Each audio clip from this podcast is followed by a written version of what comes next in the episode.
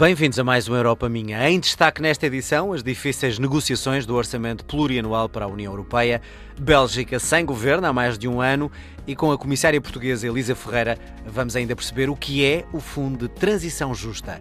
Venha daí connosco. Europa Minha. Minha Europa. Europa Minha. 27 Estados-membros da União Europeia reunidos em Bruxelas numa cimeira extraordinária para discutir o quadro financeiro 2021-2027. Negociações muito difíceis, os Estados estão divididos entre os que querem contribuir com mais dinheiro e assim garantir que não há cortes na distribuição de fundos e aqueles que não querem aumentar as contribuições.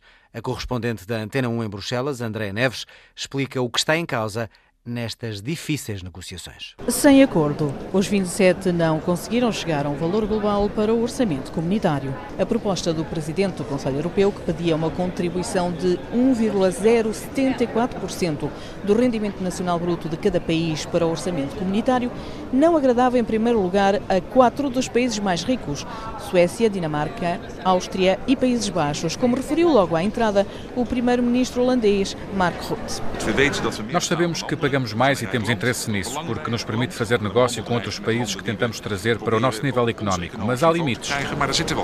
E, portanto, estes países, a quem António Costa chamou forretas, querem contribuir sim para o orçamento comum, mas menos. Mas menos não pode ser, sempre disseram os amigos da coesão.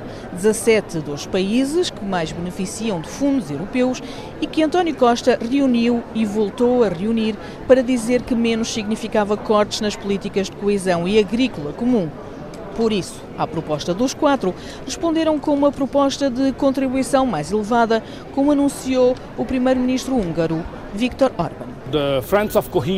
Os amigos da coesão, que são 17 países e primeiros-ministros, reunimos e fizemos uma contraproposta. Dissemos que 1% não é aceitável e, se quisermos uma Europa ambiciosa, com base num orçamento ambicioso, devemos ter 1,3% ou muito próximo disso porque esse é o valor proposto pelo Parlamento Europeu. Para os interesses de Portugal serem defendidos, a proposta devia apresentar mais 2 mil milhões só na coesão e só no envelope nacional. As contas do Primeiro-Ministro, que disse sempre não à proposta em cima da mesa. A proposta é má, é má para a União, é má para a coesão e é má para Portugal mas eh, temos de ter uma postura construtiva para procurar resolver os problemas. Valores que os Estados-membros discutem, sempre discutiram e que nunca foram fáceis de alcançar, valores que, quando acordados pelos 27, ainda têm que ter o aval do Parlamento Europeu. Europa minha. Europa. Há um país em plena União Europeia que está sem governo há mais de um ano. A Bélgica está a ser governada por um executivo de gestão corrente porque não há acordo para formar uma coligação de governo. O rei Felipe voltou esta semana a ouvir de novo os partidos, mas as divisões dentro do país entre flamengos e francófonos têm dificultado todo o processo.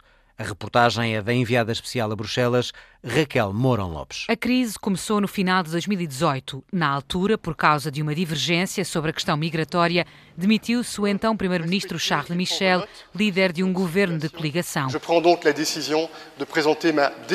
lá para cá, a Bélgica nunca mais conseguiu ter um executivo de plenos poderes e o motivo está nas características do próprio país e do respectivo sistema político.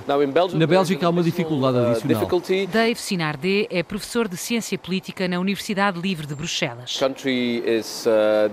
O país está dividido em duas grandes comunidades linguísticas e não há partidos nacionais na Bélgica, tirando o partido de extrema-esquerda, o que também conduz à fragmentação. Em maio de 2019, há já quase um ano, os belgas voltaram às urnas e os resultados espelharam, uma vez mais, a diversidade própria do país. Na Flandres, a região norte, Flamenga, saíram vitoriosos o Partido Nacionalista, Nova Aliança Flamenga e o Interesse Flamengo de extrema-direita. Já na Valónia, a Sul, francófona, Partido Socialista, Liberais e Ecologistas foram os mais votados. Perante o impasse, têm sido muitas as tentativas de formar governo todas falhadas. No último ano tivemos oito pessoas diferentes que tentaram reunir os diferentes partidos, mas deu sempre em falhanço. Bernard de Monti é o editor de política do Le Soir, o diário francófono mais respeitado da Bélgica. Tem assistido às mais variadas peripécias da política belga, incluindo o recorde batido entre 2010 e 2011, quando o país esteve sem governo durante 589 dias. Numa altura em que parece que para lá caminha, uma vez mais, há apenas um governo de gestão corrente, com as evidentes limitações. Não podemos aprovar um orçamento. A Comissão Europeia exige um orçamento bem elaborado e para vários anos, e a Bélgica não consegue fazê-lo porque não há maioria. O governo não tem o poder para decidir sobre um orçamento. A solução para este problema poderia ser convocar novas eleições, mas Bernard de Monti alerta poderia originar um problema maior ainda. Se voltarmos às urnas, arriscamos a que a extrema-direita se torne muito mais forte e o país pode mesmo estar em perigo, porque a extrema-direita, na Flandres, defende o fim do país. Para já, ainda assim, diz o professor de Ciência Política Dave Sinardé, o risco parece distante. Uh, isso ainda é claramente ficção científica. Para isso seria preciso uma maioria de dois terços e teria de ser uma maioria em ambos os grupos linguísticos para realmente reformar o Estado de forma profunda e também não há vontade entre a população. Os flamengos até podem votar em massa nos partidos nacionalistas flamengos, mas todas as sondagens mostram que apenas uma pequena parte da opinião pública flamenga quer realmente a divisão da Bélgica. De acordo com sondagens recentes, 70% dos belgas são contra uma divisão do país. Nesta altura, esperariam sim um governo que represente a Bélgica como ela é cantada no hino nacional, grande, bela e de unidade invencível. tu vivras toujours grande et belle et ton invincible unité. Da minha Europa. Europa My Europe. A Polónia vai ser a grande beneficiária do Fundo para a Transição Justa. Este é o pacote financeiro para apoiar as regiões mais dependentes de combustíveis fósseis no caminho para a neutralidade carbónica. Este fundo vai ficar a cargo da comissária portuguesa Elisa Ferreira, que conversou com a Daniela Ferreira Pinto. Não tinham passado dois meses e Elisa Ferreira já tinha visitado a Polónia. A nova comissária europeia portuguesa assumiu a pasta da coesão e reformas no final de 2019 e uma das primeiras viagens que fez foi à região da Silésia, no sul da Polónia. Estamos a falar de regiões que têm 70%, 80% da sua população ativa uh, dependente seja da atividade mineira, de carvão, eh, lignita, etc., seja de indústrias que são muito, muito poluentes e utilizam muito estas matérias. A Polónia será, sem surpresa, o maior beneficiário do Fundo para uma Transição Justa. É o maior produtor de carvão na Europa e o governo polaco foi o único que não se comprometeu com a meta da neutralidade carbónica. O Fundo de Transição Justa assenta nos regulamentos de política regional, são extra em cima da política regional para acudir exatamente a problemas excessivamente graves em determinadas zonas. A indústria mineira é respeitada culturalmente no país por assegurar a independência energética da Rússia.